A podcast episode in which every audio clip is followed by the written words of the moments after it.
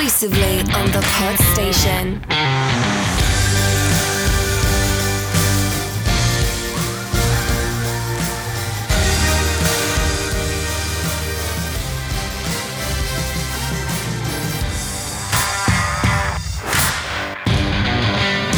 Welcome, listeners, to another episode of A Film Podyssey. Once again, the two Marks are back with you with another episode to delight your ears. I'm joined with Mark Pollard, and I am Mark Latham. Hello. Hi, mate. How are you doing? We're doing this via Zoom, I must say to our listeners. Well, we haven't done one of these for ages, have we? Because a world pandemic came down, and then life just got in the way. Been on a bit of a hiatus. In fact, this is the first time you're doing a recording at your Zoom end. It's been that long. I've only just realised that my headphones were on backwards while you were doing your intro. I was right putting them on the right way.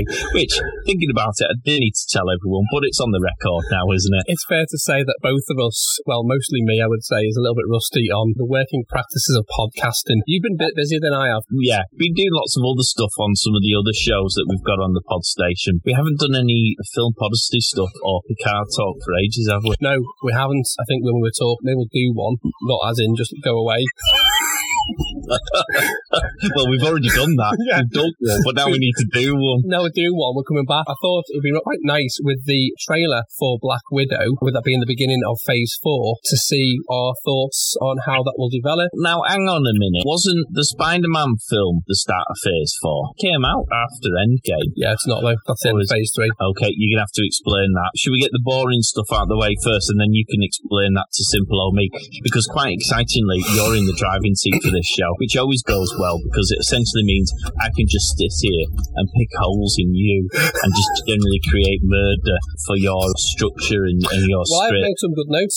As always, I've made no notes, which is why this will go swimmingly well. If this intro section hasn't put you off, then you can actually check out more of these shows on the podstation.co.uk. You can actually go on and find a film podyssey where there aren't that many shows. We're going to be looking to do a lot more now that the world hasn't come to a crumbling end and we don't have to defend ourselves as in the Walking Dead situation. You can also go onto our social medias. We're on all the usual platforms. Our film Podyssey. Go check us out there. And um, there's loads of other shows as well. In fact, there's loads of other shows with our dulcet tones on. We've got Picard out, which was a special one about the Jean-Luc Picard series that's just come out, which was a huge amount of fun. it was fantastic that season two's on the precipice. We can get doing some more of those. Well, it has, and also they've recently released the cartoon version of Lower Decks. I have no interest in watching. It looks really good, you know. I'm quite up for watching that. Oh, yeah. Although I'm not sure whether we can because we don't get oh. HBO. None of them's to on Amazon or Netflix for us. No. Us mere mortals in the UK. Disco Fever, which was the uh, Star Trek Discovery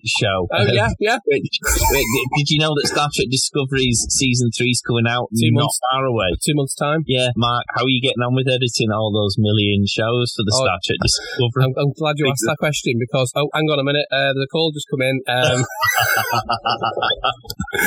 oh anyway, God. anyway, to be fair, I have no answers to this other than I was kidnapped by zombie separatists and taken away for several months. And I, am glad you told me that the zombie apocalypse had finished because I've killed five people and they weren't zombies. uh, two of them were called Karen. and they were turning right at a roundabout but indicating left. Yeah, I'm complaining because they had to put a face mask on the good news is, in that case, what you might hear is the launch of Disco Fever with a season three live episode by episode show, and we might release seasons one and two as extras. How oh, exciting would that be? Bonus content. If anything, it should draw people in to subscribe because not only are you going to get the historic season one and two years after they launched, you're going to have season three as well. So you're going to be able to binge. People love binging. And if you want to know what level of intellect we're looking at for these shows, if you check out the Picard Talk show, which you can find on podstation.co.uk or on all the major podcast platforms, you will find just exactly how highbrow that show will ultimately be because we play at a certain level and that's about our level. Uh, if you listen to this show, you're probably already getting a vibe of it. Yeah, we have a certain level of intellect. Uh, it's very geekish, I would say. We deconstruct a lot of the things that people will probably be less interested than most. Um, yes. You know, but having said all that, people like EastEnders and other soap operas. We just just have chosen a different topic of, of interest. We so, just chose one with more spandex. indeed, geeks, maybe not freaks, and general fans of comics and film and TV, probably. So what we're going to do today then, Mr. Latham, Oh, well, have you told the listeners how they can get hold of us? uh, you can send an email to info at thepodstation.co.uk. Five star reviews, always helpful because it gets the show seen a bit better and then we can uh, hopefully get more listeners, which is always good because the more listeners that we get, the more shows that we can do. We also have a Patreon page, Yeah. which is also very good. We've got some packages available. Probably going to be adding to those over the course of the next few months as well so that we can all enjoy the benefits with a very small contribution, whatever that might be that you can afford. This costs us money. It just helps us, keeps the old lights on, doesn't it? I think you should add to one of the tiers a night out with you. Social distancing, of course. Well, I would basically throw bread rolls at someone from two meters away. I think you do that pre-COVID. Yeah, it's just a thing you do, isn't it? So I thought that, well, your question was about the Spider-Man film, wasn't it? Far From Home. Should we add some context? Because we love Marvel. We've thoroughly enjoyed the Marvel films. We've been meaning to do, we did do a Captain Marvel special, but we were meaning on doing a uh, a couple of the other ones, weren't we? Do Endgame particularly. Mark did how many pages of notes in preparation for this? Well, oh, for to this put it one. this way, Sorry, for uh, this no, for Endgame. So Amazon, I think, have commissioned a 500 page book to accompany Mark's notes. That is a full breakdown of time travel explanation, details, Easter eggs, character definition, development, and future um, interaction between other shows and movies, and also predictions probably now are coming to pass. Uh, anyway, So, but we haven't yet done it. So, so how long have those notes sat in your drawer now? I don't normally date them, but I would say. At least 12 well, months, well, End, Endgame is a year ago, isn't it? Yeah. Well, yeah, it was. Yeah. So a year. I I love how on it we are. If you want a podcast that's literally live in real time, it's not us. that was our intentions. We're obviously now on to season phase four, as you say. Yes. Um, or are we? Because, of course, there's a grey area that you're going to have to clarify for me because we've got Spider Man. What was it? Spider Man on tour? Uh, yes, that was the one. Spider Man 2. Spider-Man, one where he gets uh, Venice. Spider-Man Far From Home. That's the one. Because that came out after Endgame. So how can it not be phase four? It's another film in Phase Three. I thought Endgame was the end of phase three. No, the Far From Home one is the let's call it a palate cleanser. Mm. So in terms of the film, if you look that it picks up straight away after the events of Endgame, it is to try and cleanse anyone's upset of the amount of devastation caused by the outcome of Endgame. Oh, I must say, spoilers ahead, like massive spoilers, uber spoilers, just in case you've tuned in, you've not seen any of these films, and you've been living in a bunker, which you might have. Is this pre or post COVID? Because part uh, of a cult, you might have been in a bunker before the COVID hit, so yeah, how did you feel about the Spider-Man Far From Home coming out so close to Endgame? Because I felt I don't know, I wasn't ready for another film so soon after Endgame, and actually because Endgame was so magnificently awesome, Spider-Man was always going to feel like a little bit of a after the party type event. It wasn't bad, but it wasn't amazing. I wasn't ready for it either. I actually enjoyed it because I quite like Spider Man, and Spider Man's a popular character. Bear in mind that Stan Lee offered the entire catalogue of Marvel characters to Sony for about 8 million, and they went, no, we just want Spider Man. Silly people. I enjoyed the film because after following a kind of Harry Potter approach to it, so as he grows up and obviously gets older, each of the films will tie into his age. What it did create, because of the outcome of Endgame and Infinity War, was mess around with when these films take place. So although it comes out in our time, the actual movies themselves are set in certain time frames. It does cause problems when you're trying to tie up loose ends. So you have the epilogue, which is Endgame, and then this kind of just rounds it all off, allowing it to be left as it was. Again, spoilers for people who haven't seen the Spider-Man Far From Home. Leaves Everybody dies. Everyone dies, so it leaves people wanting more. With the situation, if you think at the time, the deal between Sony and Marvel was looking a bit rocky. Well, they pulled it at one point, didn't they? Or so the, the paper said. They did pull it, although I don't know whether that was a PR stunt because it turns out that the actual Sony don't have any rights to the merchandise or theme parks, and Disney stroke Marvel made 1.2 billion from merchandise alone. Whether they did another Spider Spider-Man or not, Sony wouldn't have any rights to that. Disney don't need the money off Sony for the deal they have. It's a case of Sony needing Marvel more than the other way around. So you didn't like the movie then that much? I didn't want it so close to Endgame. It, it felt like I hadn't yet emotionally settled myself back down. It, felt like I'd, I'd been on a, a big drinking binge and I was still hungover when I was made to watch Spider-Man, so I couldn't properly enjoy it. I think I would have preferred it 12 months after Endgame, let the dust settle a little bit, or even six months after. Dust settles. I watched that. It sets us up for, if it's the end of phase three, it sets us up for the start of phase four. And then I'm back in the zone again. It's that palate cleanser, as you say, whereas I didn't want a palate cleanser immediately after. Okay.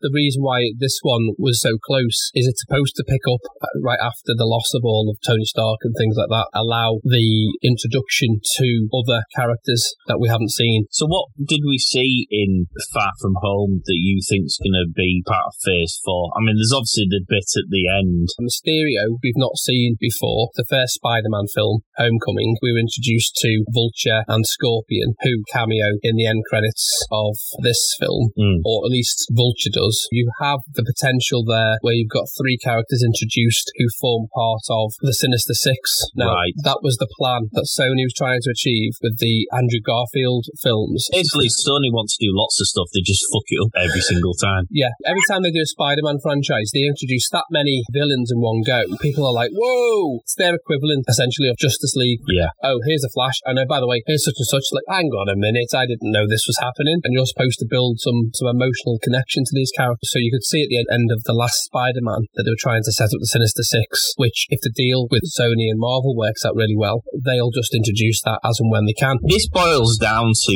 how Marvel and Disney have done this whole franchise from the get go. You've just described Sony essentially trying to wedge as many things in as humanly possible into a two and a half hour movie. Yeah. Whereas Marvel, the first film was The Vulture, and I thought they did it really well. Michael Keaton was brilliant. Yeah. It added lots of depth. He was the only baddie in it. It really padded it out nicely. They didn't kill him off, which meant that in this film, they could introduce a new bad guy. Yeah. And even if they disposed of that bad guy, they still had people like the Vulture in the background, which actually they've tapped into, and now they've got new baddies to add to that. And so, as always with Marvel slash Disney, they just slowly build things Yeah. up over a period of time, adding context and information and backgrounds to these characters, so you actually give a shit. That's exactly what they do. They take the time to develop a story arc, which might take 10, 20 movies to reap the benefits from, whereas other tend to shoehorn it all in to try and overwhelm the viewer into being that excited they're going to return to watch the next movie. Those people in that one movie haven't specifically signed up to do more movies, nor have there been any solo movies to develop the character on its own. So Iron Man,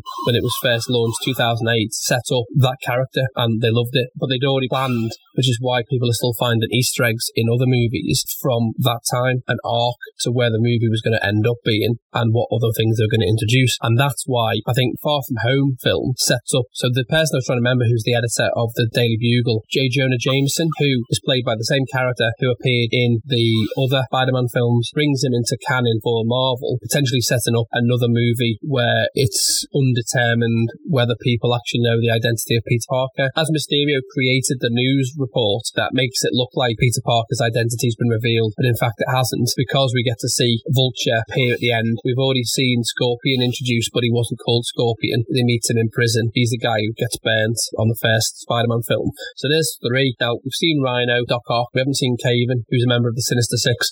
Potential for those characters to be brought back in. That also ties in with Mysterio, goes back to the Iron Man film. I think it works because it, it gives you, after the devastation of Endgame, where essentially the Avengers are no longer operational, Disassembled. where everybody dies. And and as you say, the dust settles. Well, to be fair, the dust was settling after the click. Spider-Man just gave that light-hearted completeness to that phase. Now, having had that space of time, can now go back into essentially what Black Widow is, a solo movie, which I believe will allow. I made a prediction about the Thunderbolts on Twitter over a year ago, which ties into Thunderbolt Ross, who has been a staple in the cinematic universe of the MCU. I don't know whether they're going to be be a spin off of him. But if you've seen anyone who's seen the trailer will have seen a typically de aging process of Thunderbolt Ross. So hang on a minute, right?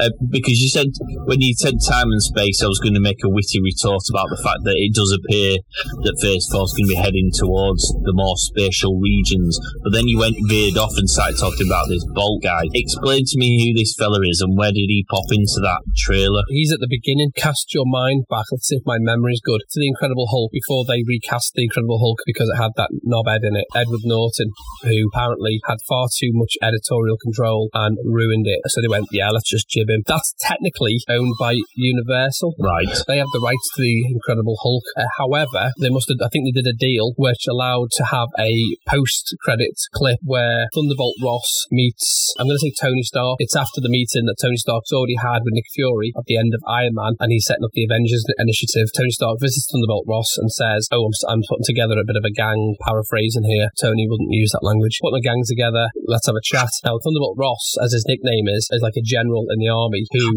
Oh yes, is involved with the whole project that inadvertently created Abomination. yeah. Doesn't he appear in Endgame? Sorry. Civil War. He does. He's the one who instigates the Sokovian Accords after they drop a whole city from the sky, and he sets up the raft, which is the prison for superheroes. Got Now. Right, that so I know who he is. So that's, I'm, I agree with what you're saying. Is I do believe that we're going to have a lot more spatial stories. Black Widow being a single solo movie, they'll use that to set up other characters that are already mentioned in Black Widow. The fact that Thunderbolt Ross appears, who looks in the trailer to be de-aged, is setting the scene of, of his involvement. It's an interesting one to start phase four, isn't it, Black Widow?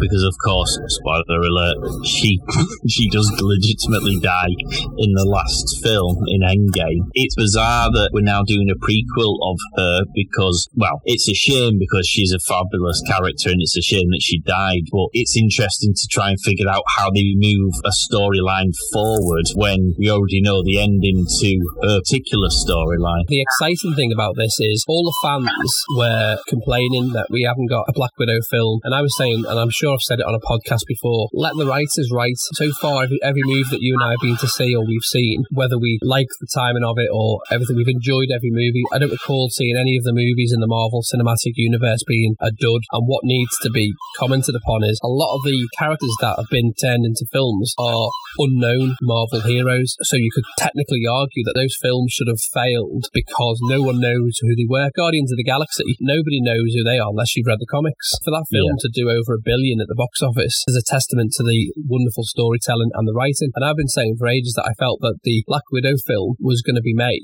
There wasn't a rush to make it because, as per a lot of the questions asked by fans over the period of the movies we've had so far, have been answered, and the reward has been in the waiting. You know, in terms of the end game, we got the glimpse of all of the female characters that we've had across all the movies that have always been there to, in my opinion, address the uh, the, the people who are complaining about the fact that there's no strong female leads, and they've been there all the time. People have just ignored the fact that they exist. Every film you see has a strong female lead, at least one strong female lead. I felt that the, the of Black Widow, although technically a prequel, the way it's been presented works really well to tie off her story. Yeah, no, but it feels weird that they're tying off her story now, whereas it feels like you should be pushing on with phase four. And I don't doubt for a second that that's actually what's going to happen. They'll thread something into this prequel that will actually create foundations that phase four will be built on. Personally, I'm delighted. I mean, the, the trailer looks amazing. Uh, it looks really, really good. I was going to get,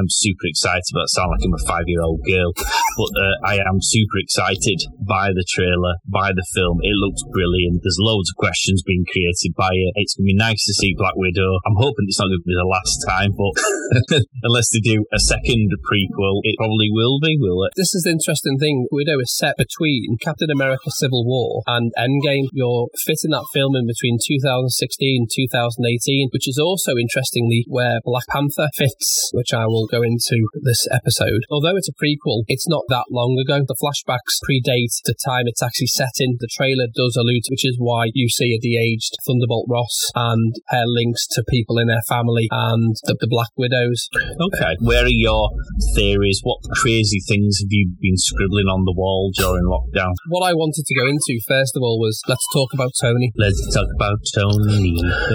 Those of us who've been And those of us who've been in lockdown and making use of the time, not productively, but watching all of the films back to back, whether it's at this ridiculous thing that's taken a hold of the new generation of watching a film at one and a half times the speed. I don't know what that's about. That's just mental. I think you just put less information. Occasionally, I hear a podcast at one and a half times the speed, only because occasionally, if you set it off on my phone, there's a little thing that changes the speed of it on my phone. Right. Sometimes I knock it, and in my ear, I'm going, that sounds a bit weird and fast. At which point, you look at your phone, and I have to slow it back down again. Now, maybe that's because I'm now officially old, and my brain doesn't work that fast. It just sounds ridiculous. I wouldn't do that. If anything, I would want to slow it down so I pick up the nuances of everything that I've missed. The reason why, well, speaking for myself, but I also know you do this, watch the film several times because you pick up the bits you've missed because the first time you go and see a movie, you and I go and sit in the VIP area, don't we, and We throw do. popcorn at the plebs. But because we're so excited, like two giggly boys in a ladies' locker room, we can't do that anymore. It's illegal, apparently. a bit of wee popped out. I don't know why people are watching it at one and a half times the speed because if anything, you lose information. But it's apparently it's one of the criticisms that, that has been laid firmly upon of late Netflix, who are not a sponsor, saying that we hope that Netflix don't introduce speed settings. I don't know what that means. Someone comes round to your house and gives you a pile of drugs while, while you're watching something like the OA. well, there's that new platform as well that you can actually watch, watch films on your mobile. It's specifically designed to do that. And again, I just think I don't want to watch. I mean, if I'm stuck in hospital A and E, and that's the only thing I've got to watch my thing on, or I'm stuck in an airport and my iPad's run out of juice, I'll happily watch it, and I'll be grateful that I can watch a movie on my phone. Yeah. But I wouldn't do it as a first choice. I wouldn't even do it as a third or a fourth choice. It'd be my computer or the TV or my iPad before I even get to the bloody.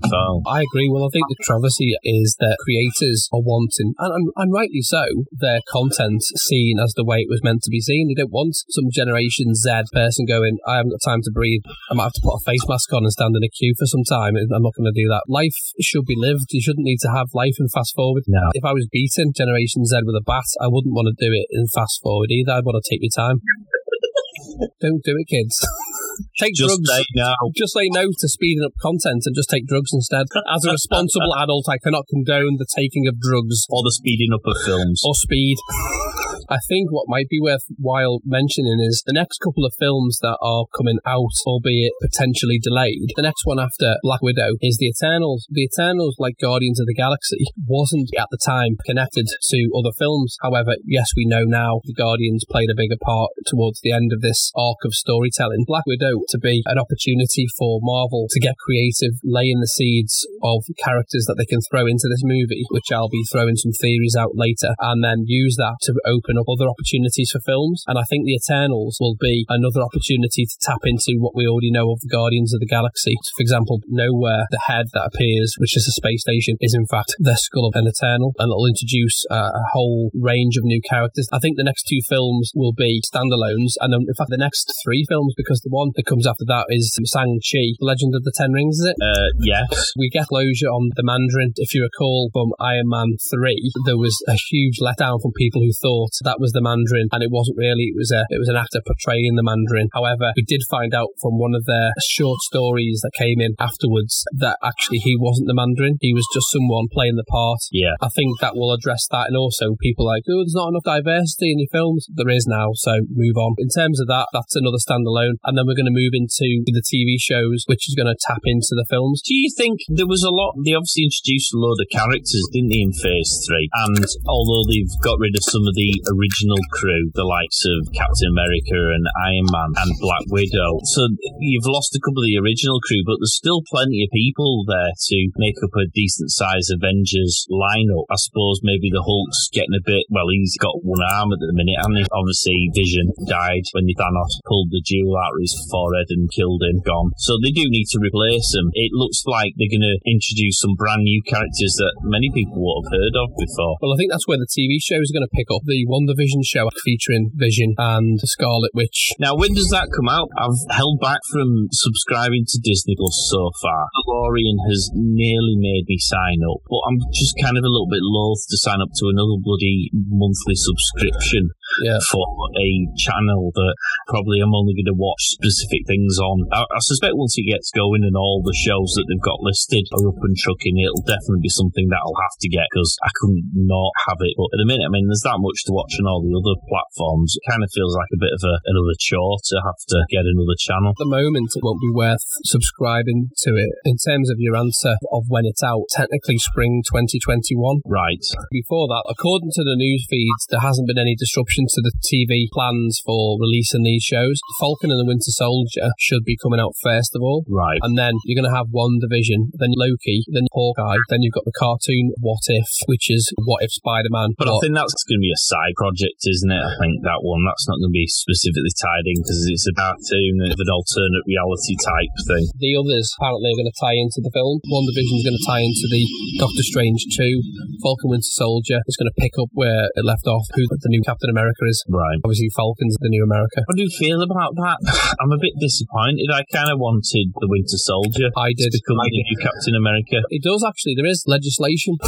That's kind of what we thought. I mean, I know there is precedent for the To become it as well. He just he can fly just by virtue of the fact that he's got a piece of gear that enables him to fly, and he doesn't have the know-how and skills that Tony Stark had to make his Iron Man suit. So he just feels like a bit of a limited person. Put it this way, he doesn't inspire me in the same way as the Captain America that we've just lost. Even when he was the scrawny kid at the beginning of the first one, he kind of still he had that aura about him, didn't he? And then when he got given all his powers, it just made him super mega cool, super powered, and quite frankly, extremely hot.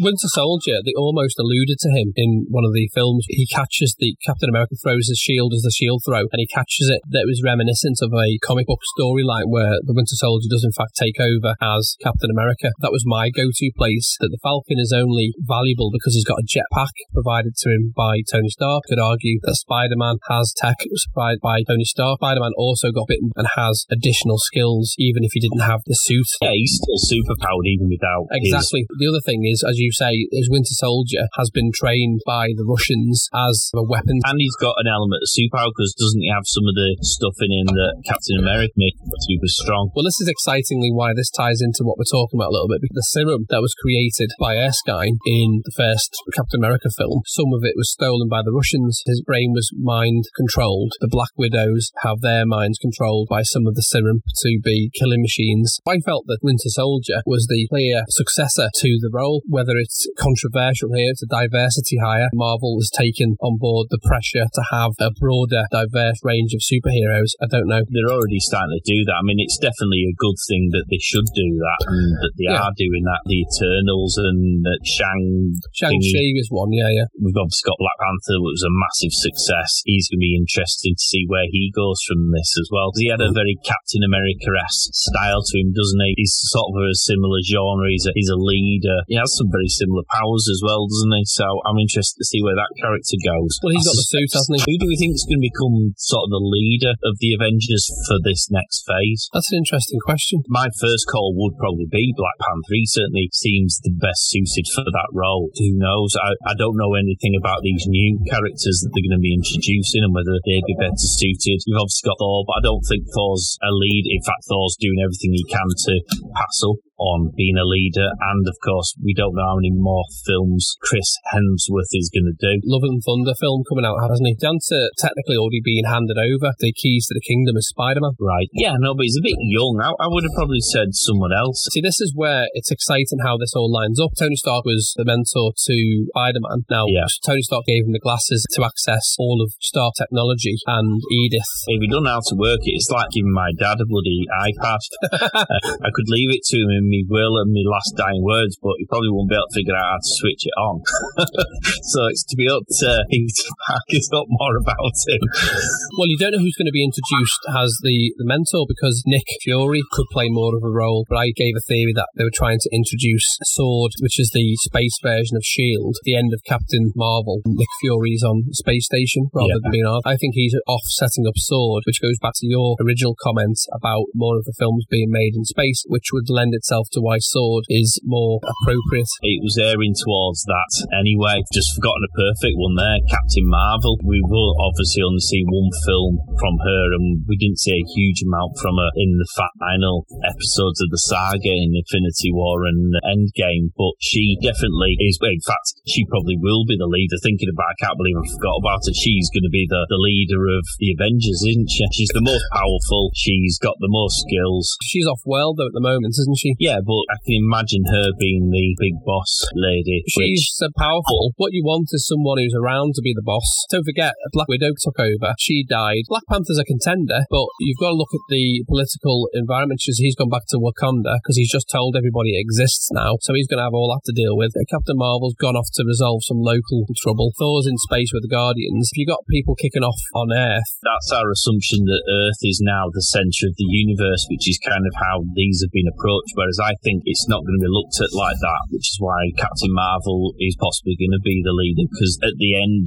during Endgame, it showed them all communicating via whatever it was they were doing from all the different areas within the universe that they were operating from. So it is possible to manage operations on the go. And to be honest, I mean, I've always said this about Superman. Captain Marvel falls very much into the Superman bracket for me, where there's a danger that she's so powerful and she's got so many skills that she becomes quite dull. Because in order to find somebody who can actually beat her or cause her problems is an issue. Because you can create someone who has equal powers to her, but then what happens with poor old Falcon, who's flying around with his new Captain America shield? So what happens to Captain America, as in Falcon, when he's flying around with his piece of machinery, and some like Captain Marvel or the evil version of comes along and goes, "Yeah, I'm just going to destroy that piece of gear on your back, and you've got no comeback." However, we do have, you know, Doctor Strange 2. Kevin Feige did say that we've got Fantastic Four. He did say there's a Black Panther 2. X Men as well, which is now within the Disney remit. I'm glad you said that. I was going to go on to say, because he went, oh, we haven't got time to talk about the X Men, nicely leads into one of the things I was going to talk about. Do we think, and there's evidence in the trailer for Black Widow to support this, obviously we're in phase four, which has already been slated, so phase five, phase six is possibly where we're going to see the introduction. Do we think they're going to repeat what they did for phase one and two, which is every single Marvel film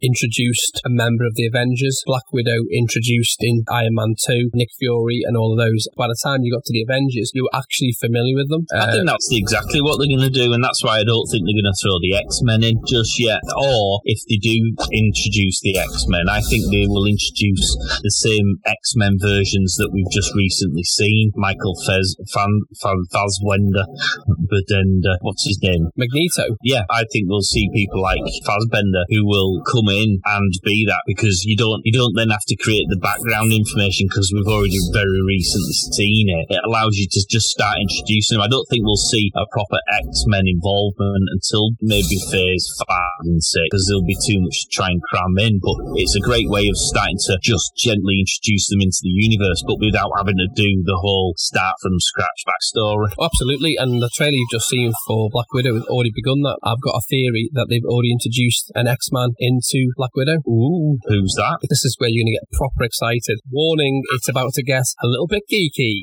Potentially, spoilers ahead. Now's the time to go off and get yourself a cake or something. The two people who are potentially possibly able to kick open a door in the trailer, you see the door blow open, that huge steel door. The only two people who would be locked up or able to do that is potentially Juggernaut Okay. or Ursa Major. Ooh. Now, you'll be asking yourselves, who's Ursa Major? Well, Ursa Major would tie nicely into Black Widow because Ursa Major is a member of an organization called the Winter Guard, which is Russia's version of the Avengers. He is a mutant, and his ability is to turn into a bear. I mean, we do see sort of a Russian version of Captain America, who's obviously Black Widow's dad, possibly, or someone. And you are absolutely right. He is. He has the super serum in him, but he has a low calorie version because the Russians stole it. You're talking about the Red Guardian. And of course, we've got to remember that Quicksilver and what was his sister called? Scarlet Scarlet Witch. Scarlet Witch and Quicksilver are both X Men. Quicksilver's dead. But when we say we're going to slowly introduce X Men, Oh, we've kind of already done it. You said Magneto, didn't you? They're both Magneto's kids. Yeah, so it makes sense that they can start to introduce these kind of things in because they've already sort of done it. I mean, I have to be honest, it just beggars belief that DC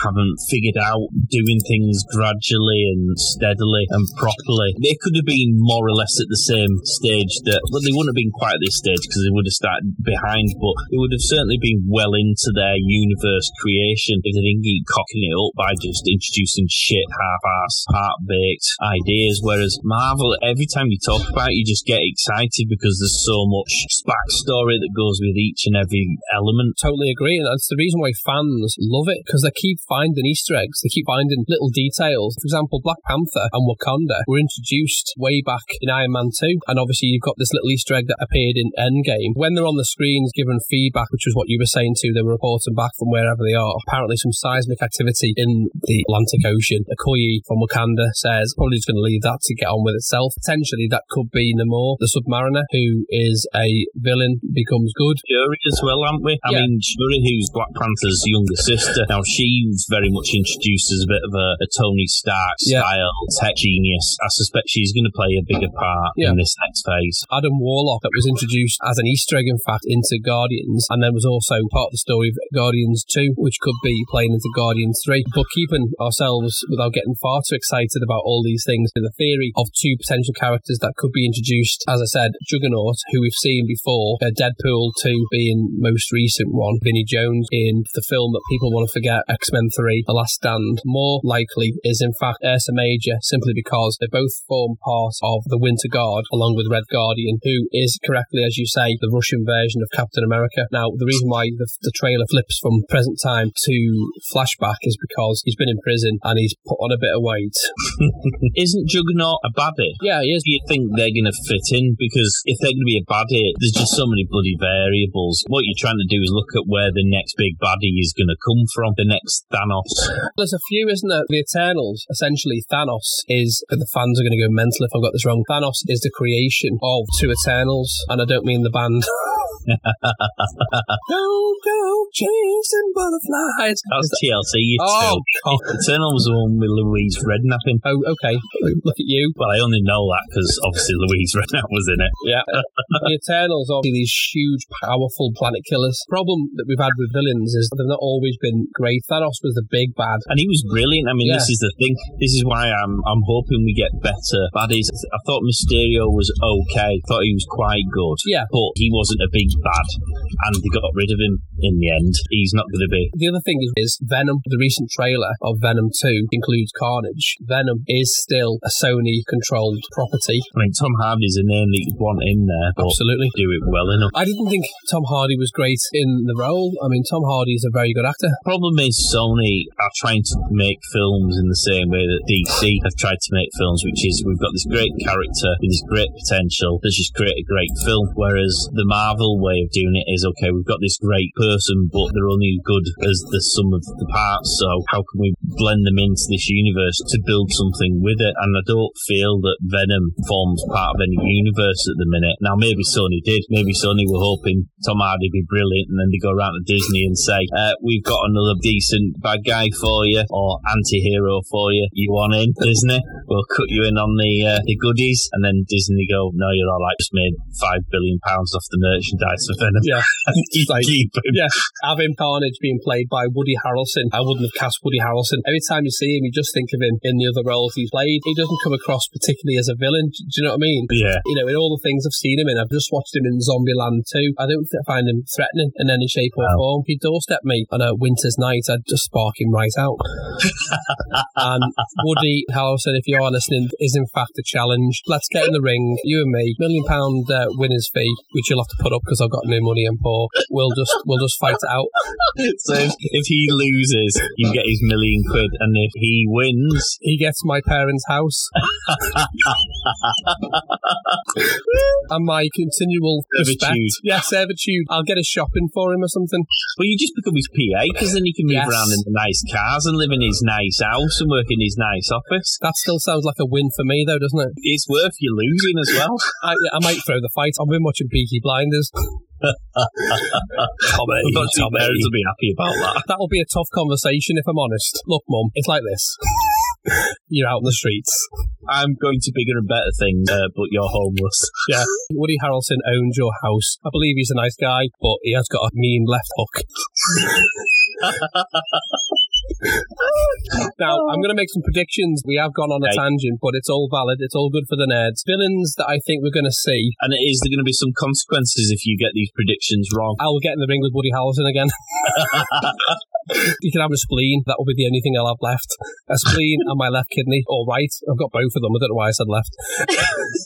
Predictions based on Phase 4 films. I think that we're going to have Galactus introduced potentially in the Eternals. I think we're going to see the Mandarin in Shang-Li. Yeah. Who do we think Shang-Chi. going to play the Mandarin then? If they're going to introduce him, or her, I presume, if they're going to introduce him into that film, they're going to have to announce who's playing them. Uh, They have cast an Asian actor. That was the problem. Shang-Chi is an Asian superhero in the comic books. Marvel would accuse of whitewashing because Ben Ben Kingsley, Kingsley very much isn't. although he did play Gandhi, and he got an Oscar for Gandhi. So Which just is arguably more whitewashing. We're just a different he played Gandhi when whitewashing was okay. Uh, He has painted his face. It was all right. but I think because Marvel do this thing of cheating the fans out of real information, I think he was purposely cast because they knew he wasn't actually playing the Mandarin. Right. Because people go, oh, you haven't got the proper person, you haven't got an Asian person playing him. They've gone, ah, why don't you just wait and see? You haven't got a Black Widow film. Ah, why don't you wait and see? There's no female representation in films. Wait and see. People who've hung on in there without getting a banner made and walking on Westminster, that actually the films sorted themselves out. We do have a Black Widow film. There is a huge, strong representation of female leads. And in fact, we will see a Mandarin who's going to be Asian. And all it was was a little bit of misguiding from Marvel Yes. we're going to see Adam Warlock appear or Magus because you saw him in the cocoon in volume two. Yeah. The other one, which is potentially a little curveball, they very cleverly brought into Endgame. Are we going to see Red Skull? It's going to have to be a different person. Already had a different person playing him. It will be the, the guy who played him in Endgame who sounded very, very similar to the original. I think they'll just bring him back in. How's he going to escape from where he is? Because it sounds like he's basically stuck for eternity as the doorman. basically the eternal doorman for the Soul Stone. You mentioned the Fantastic Four, so Doctor Doom could be potential candidate for a Phase Four, maybe Phase Five introduction. And then we've got one of the theories I made last year: is will we get to see the Red Hulk? Now, there's already a She-Hulk TV show ready to rock and roll, which is not planned as being released yet, but has been announced. Obviously, we know the Hulk is injured. Now, potentially, we could bring the Red Hulk in because we've already mentioned Thaddeus E. Thunderbolt, and he's the person who becomes Red Hulk. Do we think that, because if they're smart about this, I say they're smart about this, I mean, Christ, who the hell am I to tell Marvel to make films? Can they not create almost like a, a Suicide Squad style team of bad people that all come together for the next Infinity War style battle?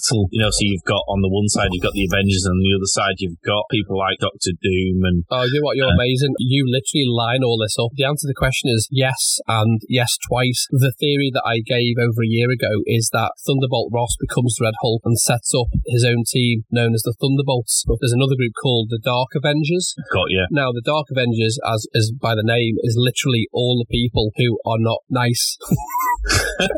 to use a to use a Donald Trumpism, they're not nice people. People. We've got Baron Zemo, who you've already met. Yeah, You've- that's the Red Skull. No, no, that's uh, Johann Schmidt. I've just spat all over the microphone. uh, not to be confused with Johann Schmidt, the dog. Which is only funny for people who lived in the 80s and remember Tiswas. Baron Zemo is in Civil War and he's the guy whose family gets killed, I think, in Sokovia. And he's not very happy. He keeps listening to a voicemail, but they very cleverly put it into the film that you keep thinking that his wife's actually left him a voicemail message. And in fact, you find out later on that she did, but that was before a massive city fell on her face. So he's not happy. Captain America, I think, takes him down. That's where he was introduced, but he's also a high ranking member of Hydra. Who else is going to be in this Dark Avengers? The Abomination, Right. which we've already mentioned from The Incredible Hulk, Deadpool for one. Bullseye, people will know Bullseye from Daredevil. Norman Osborn was one of the founders of it. Hawkeye was involved in it as well. Taskmaster, which by the powers of Grayskull lead me into. Right, Is that my missus? Is that where she goes, get the shopping in, paint that fence, take wallpaper down? The lawn. Yeah, he's actually the villain of Black Widow. All right, the attacker with spreadsheets. He did give just so much work to do that she never gets a chance to, to do anything else. Oh my god, that's such a shit name for a baddie. What are you laughing at? He's made up of a control freak. A person who writes everything down and is the guy, if you go on holiday with him, will have an itinerary. Before we leave for this battle, can we all just check we've got our weapons? Have you got your clothes on? Tick. You recharged the batteries of all your phones? Tick. Packed your underwear? Tick. From the trailer, is quite a formidable foe. I like the idea that that's going to be the next big thing that they're going to slowly put together a, a team of, of Avengers. And maybe even then, like the Eternal threat can be something that either comes together to support them or comes a little bit further down the line. I've got absolute faith. It's rare that I feel this way. You know, every time a new Star Trek film comes out, I've got this horrible feeling in the pit of my stomach that they're going to bollocks it up. I had that feeling with Guardians of the Galaxy. Not many people knew about it, did they? No, when it comes to Marvel and just the way that they've produced all of these films, I just I have an absolute comfort that whatever they give me will be probably what I exactly wanted. I just didn't realise it at the time. But this will be a nice shift of pace with it being a standalone movie. What do you think is going to happen to Thor then? Because he's either going to have to die or he's going to have to continue. Because Thor's, you can't imagine Thor's going to be someone who just retires to an armchair somewhere on a planet and sits out the next battle. Well, that's interesting because the Love and Thunder sequel appears before Guardians 3. Guardians 3 has been delayed because currently James Gunn is redoing the reboot to the DC Suicide Squad because it bombed so badly. Like the next one probably will as well. James Gunn, so I don't know. Aren't they talking about using Phoenix's Joker in it? Oh, are they? I don't know. I don't know. I, I'm sure there was talk that they were going to try and create a. I hope not. Why did you not like that film? Have you seen that film yet? By the way, Shall I tell you how far into that film I am? oh, go on. 33 minutes. I watched it for about 30 seconds and then my eyes were rolling to the back of my skull. I thought I was having a stroke. And and then I, I thought I'll give it a couple of days and then started again. And then about 10 minutes in, started having palpitations. And I'm 33 minutes in and I'm still thinking, no. Yeah, yeah, but you decided you disliked it I before know, you I know, I've got, I've kind of got my You've side bias.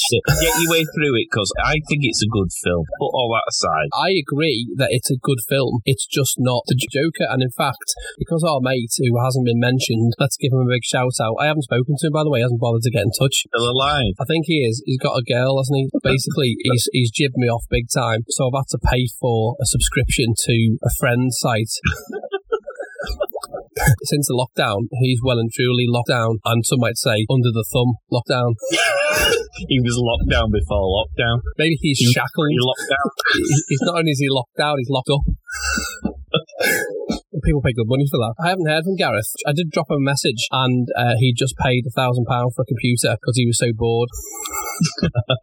like you do. As he will say, he enjoyed the film. As I was saying, which is people go, "Oh, "It's a great movie," and it is a great movie. It got an Oscar, as did the guy who played the Joker. Ledger. Yeah, but Heath Ledger, I almost feel he got an Oscar because he died. He did a brilliant job in that film, but I don't think it was worthy of an Oscar. It was only because he died. Well, maybe, but let's look at the, the evidence of this. Is Joaquin Phoenix has followed what he's been told as a character, whereas Heath Ledger developed the character. Yeah. So he created the Joker, and the other guy just was told, "You're the Joker. Do things that were on script." He's not really done anything with it other than he, he just has mental health issues. And in fact, I did take some notes. I like to justify things rather than just feel things. I've made a list of all of the ailments that he currently has, which all that does is reinforce his psychosis as someone with mental health issues, not someone who just wants to see the world burn. And there's a difference between someone suffering from a mental health issue who doesn't scare me one bit because I'll just admit him to the local hospital. Isn't the argument that somebody who wants to torch the world, and we're going off to the serious We are, tangent here, we are. but somebody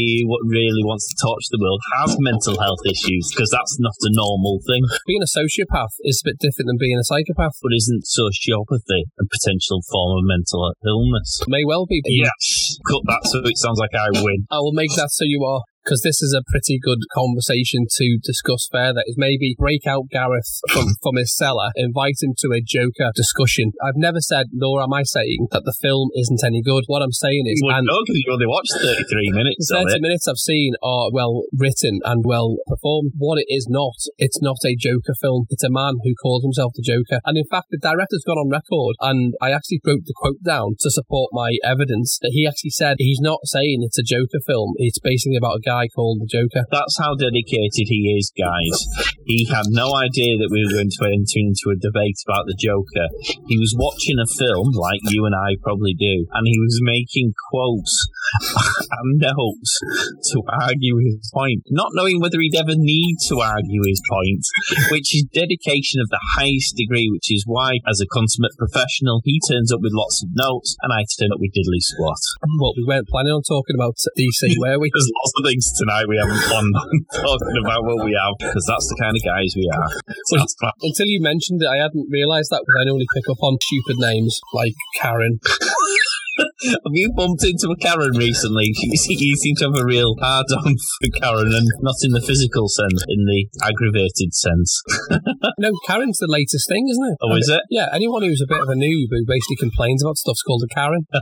I did not know that. In fact, just Google Karen and you'll find out what it means. It's not an offence to the name. If you're called Karen, let me just apologise. No, I'm not going to apologise. Your name's Karen. Your name's Karen. But Apologise for a parents calling a Karen. I'm going to fall into the apologetic people. I don't do that malarkey. I like what I say and I say what I believe in my life, although I said that badly. Which is how you want to say it. Exactly. It's a new thing sweeping the nation for anyone who complains about stuff from a position of white privilege mostly. It's a middle aged woman who's white privileged and thinks she can sit outside of the rules. They're the ones who are queuing up, think they're entitled to buy 4,000 toilet rolls and have a go at you because you've bought yourself a Findus crispy pancake. And on that note, Let's go on to the reason why Taskmaster is a particularly good villain in the Black Widow film. In the comics, and it seems to be in the trailer too, his ability is to be able to replicate the fighting skills of his opponent. so he mimics them. If I was fighting with Woody Harrelson and he was doing a sort of roundhouse kick, I would immediately do a roundhouse kick as well. And obviously, from the trailer, you got to see the fighting styles of Natasha, who's Black Widow, Captain America, Hawkeye, Black Panther, and Spider Man's web slinging. Right. So you see the Black Panther claws. Yeah. Technically, another theory is has some of the technology been stolen for him to be able to get the Black Panther claws, which is the vibranium? From the trailer, you'll see that there's five distinct fighting styles that replicate the fighting styles of superheroes. The other thing we've not touched upon, which is a possibility, is of course in Captain Marvel and again in Spider Man Far From Home, we had those aliens whose name escapes me, who can, The scroll. the Skrulls who can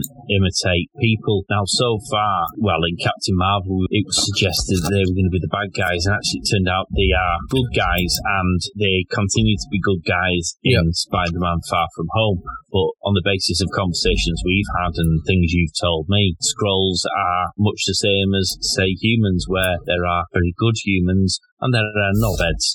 and scrolls appear to also fall into that category. So there is the possibility that they will have a bigger part to play in phase four, not just as goodies, but as baddies. So there might actually be people who we think are certain people, but actually turn out to be scrolls pretending to be those people and bad scrolls at that. Wow, my head is just blown. Boom. That's another thing that we haven't talked, isn't it? There could well be the scrolls hiding in plain sight who've replicated people. I think that will be reserved to the Captain Marvel 2 film. If you were going to map this out, if you were head of Marvel, if you were Kevin Feige and you were going to map this out, you would probably have Guardians of Galaxy tie into Adam Warlock, Magus sort of storyline. You'd probably use the Captain Marvel to tie into the Skrulls and the, maybe do like a home planet thing where Captain Marvel goes back home, things have kicked off, introduce the Secret Wars, which would tie into Skrulls and things like that. That's a potential for Captain Marvel too. Then you've got the Black Panther thing going on, which maybe might tap into the latest problem with the fact that he's announced that they exist. People people trying to steal his technology again, which happened before. There's lots and lots of ways that you can take it now and actually maybe maybe not revisiting an Avengers film, maybe using those films to establish the new Avengers, but using them also to explore home base films. Yeah. Not the company that makes furniture.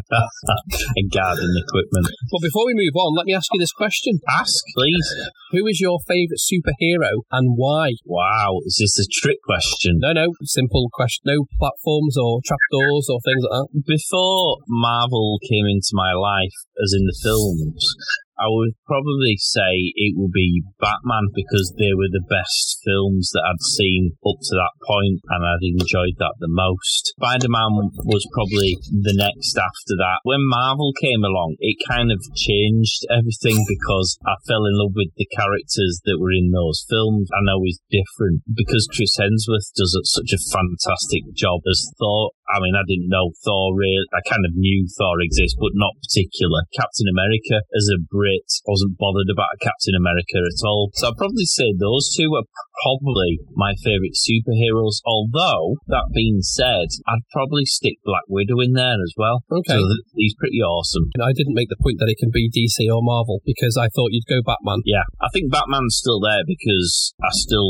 like Batman. He's got the best baddies. I love the storyline. I think what always attracts me to superheroes, which is probably why I've got such an affinity for like Captain America and Black Widow and the like, uh, I like them to be quite real. No, that sounds ridiculous given we're talking about superheroes, but if you were a billionaire and you were that way inclined, you could buy the toys that Batman buys. You could learn the moves that Batman learns. You could do a lot of the things that Batman does, which makes it sort of real in an unreal scenario. Black Widow, there's clearly someone in the world who could make those moves because they filmed somebody doing them. It is feasible that they could do. I'm drawn to that, whereas people like Superman and Captain Marvel, who are just like this, can do anything, go anywhere, can't be beaten, bar, I don't know, you stick a rock in his pocket and it makes him poorly for a little bit. Mm. Uh, doesn't appeal. What about you? Just to conclude your bit, I would agree with what you're saying. And interestingly enough, just for the fans, Michael Keaton has been reported to be coming back to the franchise Ooh. as a mentor type role. They're not going to de-age him, that I can understand. They're going to bring him back in his current age. He's going to be more like a mentor, uh, which is interesting because he did say and go on record that he would never do Batman again as long as Joel Schumacher was alive. As people know, Joel Schumacher is now dead. Why did he say that? Was that out of respect for the films that he did? I'm not Or- sure the reason, and I haven't got the money in the coffers to pay for my legal bill if I'm wrong. I'm not going to speculate on the reasons why, whether it's because Joel Schumacher's vision was different to Tim Burton's vision. Because for me, correct me if I'm wrong, my opinion is Michael Keaton for me was the Batman. His films were probably the best. Well, his film was the best. The The Tim first, Burton period I'm talking about. yeah,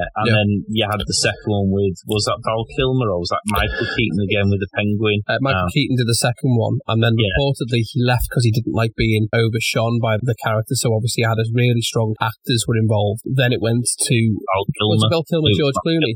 George Clooney. Yeah, I thought the Michael Keaton ones were amazing. They were brilliant. Christian Bale is the Batman for the period after. I thought Christian Bale's was brilliant. I thought certainly the first one was exactly tapping into what I liked about the Michael Keaton films. I would pick Professor X. Okay. Now, why is that? Is that because of the comics, or is that because our second love, Sir Patrick hmm. Stewart, played him? No, it's the parking.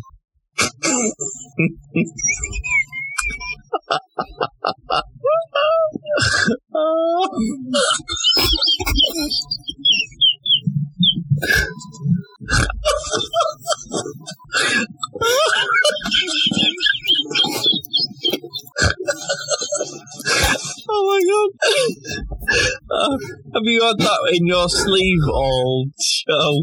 Yeah. Oh, genius! Love it. Joking aside, I would pick, interestingly to your choice, Tony Stark. For the same reason, then. Absolutely, absolutely the same reasons. Because I, like you, think when you get to the point of being completely super, a bit of a green rock might take you down is highly unlikely, unless you're up against the villain, of course. It's all believable, isn't it? If you've got that money, there's no limit, is that? The only thing that's going to limit you is the technology that exists at that time. People are already making Iron Man suits for Comic Con, so it's already possible. If you've seen the one online, the guy's already made one that you can fly around in. Wow. Is this a sign of how people feel generally? I don't mean everyone, because obviously opinions on these things like assholes, everyone's got one. But Superman has relatively flopped the last versions, the multiple reincarnations, and yet Batman's kept on doing well. Iron Man's done really well, and people having a fit like Guardians of the Galaxy. Mm, yeah, They're not super powered, they're just aliens, Yeah. essentially, aren't they? they're just So super. yeah, they're just normal people, but aliens. And I think that's why it's done so well, because it appeals to people like, well, if I was an alien,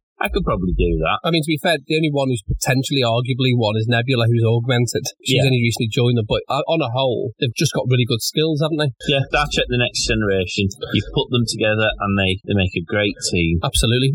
So it's interesting that you picked Batman and I picked Tony Stark. Who would win? Now we're going on a major tangent fight between Iron Man and Batman Woody Harrelson for a million pounds. for a million pounds uh, and my house, well, my, mum- my parents' house.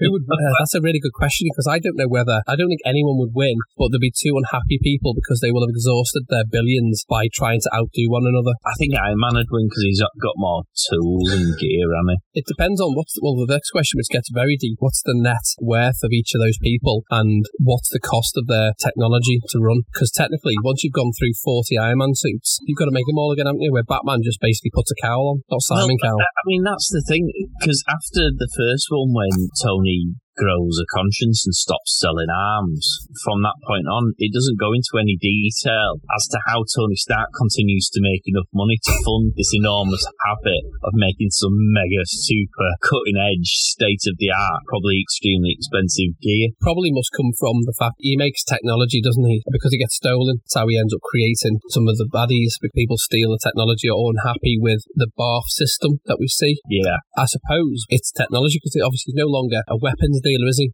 no, I think it'll be a tough call because they'll just keep going at it. yeah, It's the equivalent of you saying who would win between Superman and Captain Marvel. It'd be boring, wouldn't it? They Well, just- it, we saw the damage that was caused in Batman v Superman when he was fighting against. Yeah, but that was dog shit as well. because, you know, the, the reality is Superman should absolutely pummel Batman into the ground, except if Batman's wearing a, a Kryptonian rock suit. Yeah, I agreed. But I was meaning between him and Zod when basically they destroy the entirety of uh, what is uh, Metropolis, and no one's really bothered about the devastation of. That was one of the criticisms between the Avengers film where Sokovia gets destroyed. They take note of the damage they've caused and the criticism. Well, I don't know, they did though, didn't they? Because that was why Batman had to be in his bonnet about Superman, because Batman happened to be driving through the bloody city while Superman's wrecking the living daylights out of it, and he had people in his office who died as a result of their, yes, well, Batman did, but the government didn't. Is that all governments all the time? Whatever the problem. Well, Halliburton were probably thinking we've got some building contracts coming up here. Next question, based on your answer, what would your superpower be? If I've got a choice of a superpower, it's got to be a super mega superpower.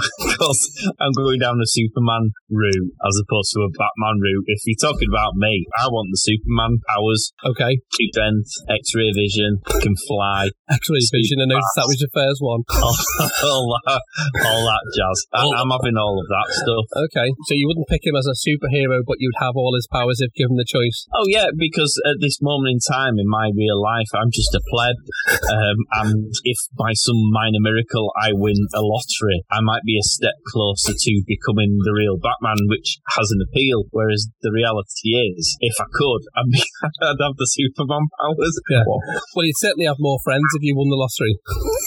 well, if I look like Henry Cavill, I'd have lots of friends. Put it that way. Henry Cavill's got the looks and also the money now. Yeah, and he seems quite a nice guy as well, doesn't he? He does, and what he hasn't got though is a podcast. No, but he can come on this one. He can when I'm not punching out Laurence Fishburne. But I've got a list of people to punch out. I said Laurence Fishburne there. Woody Harrelson. I don't even know how this has become a theme because I like Woody Harrelson. I'm just not always sure of his choices of movie. You know, but it's a paycheck, is it?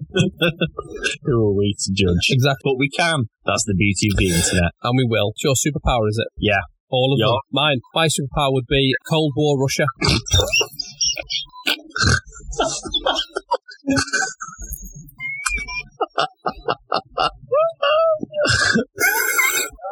You're such a dickhead. Joking aside, I think I would go with uh, invisibility. You perv. Well, technically, I am. Nobody notices me, or they try to ignore me in the high street. They generally ignore me, which is mostly trustees meetings. But there we go. I would say invisibility, not for a pervy reason. Oh, hang on a minute. No, mostly pervy reasons. but then you could be Tony Stark rich because you just walk into a bank and steal the hordes of cash that they don't have in banks anymore because it's illegal. Yeah. But maybe you can watch people's passwords over the shoulder. Given this some thought, and would wonder if you had the invisibility, does it make the things you carry invisible? Yeah, well, that's the thing because the question is, would you have to strip naked in order to be invisible? I would probably argue, and based on my extensive experience of watching films involving invisibility, that yes, you would have to strip naked, which would make it interesting when it's cold outside. That does make perfect sense because I know when I tested it in the park, um, the response wasn't what I was expecting. Uh, I did try to explain it to the park ranger.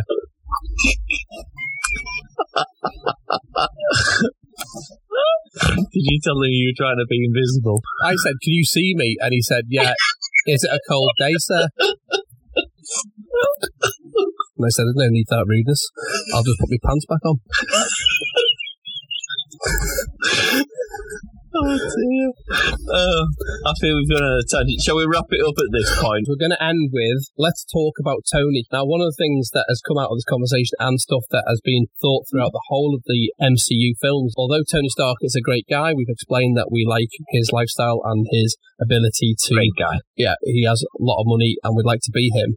He's got a lot to answer for, hasn't he? Because to technically, technically, Tony Stark has single-handedly created most of the villains in the MCU. Let me just go through them for evidence purposes. Obadiah Stane, the Iron Monger, was a little bit unhappy because Tony Stark took over the company from his dad Howard and felt pushed out, which is the reason why Tony Stark moved away from selling weapons. And the Iron Monger had a big kick-off with him. So that was essentially his first villain created by And he only had the suit because they found the one that he'd left. in um, the Middle Mid- East. Yeah, say. yeah. And then we've got Ivan Vanko, who is Whiplash. Now, what you may or may not know is Anton Vanko was the father of Ivan Vanko, and his technology that was created was the arc reactor. Oh, he created the arc reactor while he was in captivity then. He made a small version, but in fact, Howard Stark's partner, Anton Vanko, made the. I think that's the guy in the cave. Ah, That's why they're able to create it. He took the technology, didn't he? Made it look like it was Howard Stark. Ivan Vanko, who becomes Whiplash, he makes the suit which uses the arc reactor technology, becomes the second villain. And then Aldrich Killian, who's in Iron Man 3. Now, Al- Aldrich Killian is the guy who wants to talk to Tony Stark on New Year's Eve, and Tony Stark tells him to go and stand on the roof and leaves him there, which leaves him a little bit unhappy. He becomes a villain of Tony Stark. Then we move on to Ultron, who becomes sentient because Tony's trying to defend the world from villains on a global scale. This is before we obviously find out that we've got Guardians of the Galaxy and Captain Marvel. Unfortunately, because the technology is so good, it becomes sentient and it becomes Ultron. yeah. You've then got Adrian Toomes. He's the guy who plays the Vulture. What you won't know because it was a program that was planned to become a TV show called Damage Control. It's a company that was set up by Tony Stark to be the organization that's brought in to repair any damage that's done by the Avengers. It was a TV show that was going to be set up but never really went anywhere. Damage Control are responsible for all of the, the fallout that happens in New York. And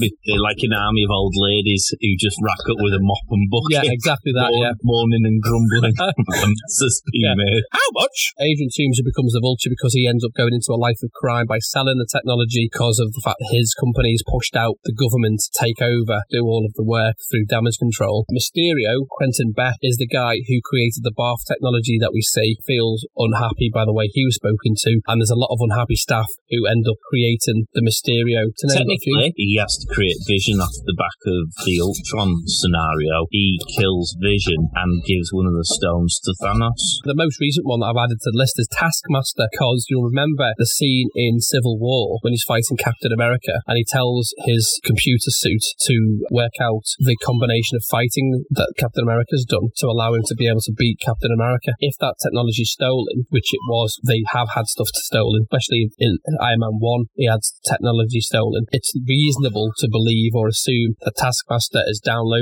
all of the fighting skills picked up by Tony Stark. Technically, Taskmaster could well be a result of that. Now, Taskmaster, as a guess, I think could well be someone who is familiar with the Avengers and familiar with people, which is why he knows the fighting skills. He's also managed to get hold of some vibranium to make the Black Panther gloves that we see in the trailer. Maybe someone from S.H.I.E.L.D. I don't know. That is really what I had. Cool. Well, I like that. I'm going to be interested to see whether some of your uh, prophecies come true. I don't know whether the movie's out yet, is it? With the um, end times upon us, they've pushed it back. Well, that's it, guys. Thank you for tuning into this episode. Hopefully, that it hasn't blown your mind with all of the nerdiness. For those who want to subscribe, get yourself onto all the W's, thepodstation.co.uk. Follow the instructions. You'll see, as Mark mentioned earlier, that there's a lot of other shows to get yourself listening to and subscribe to. Click the subscribe button and you will see all the shows that come up in your list. Five star reviews are always a treat to receive. We put a lot of effort into this. How we phrase that? I put a lot of effort into this. In fairness, we both put effort into this.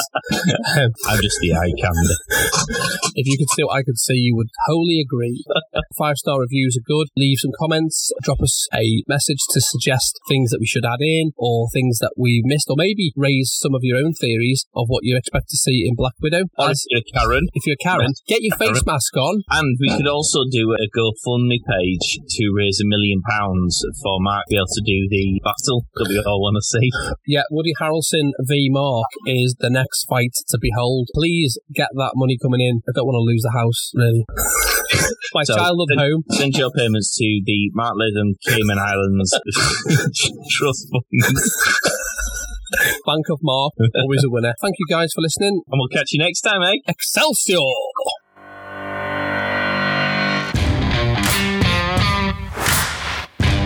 Check out all our shows exclusively on thepodstation.co.uk.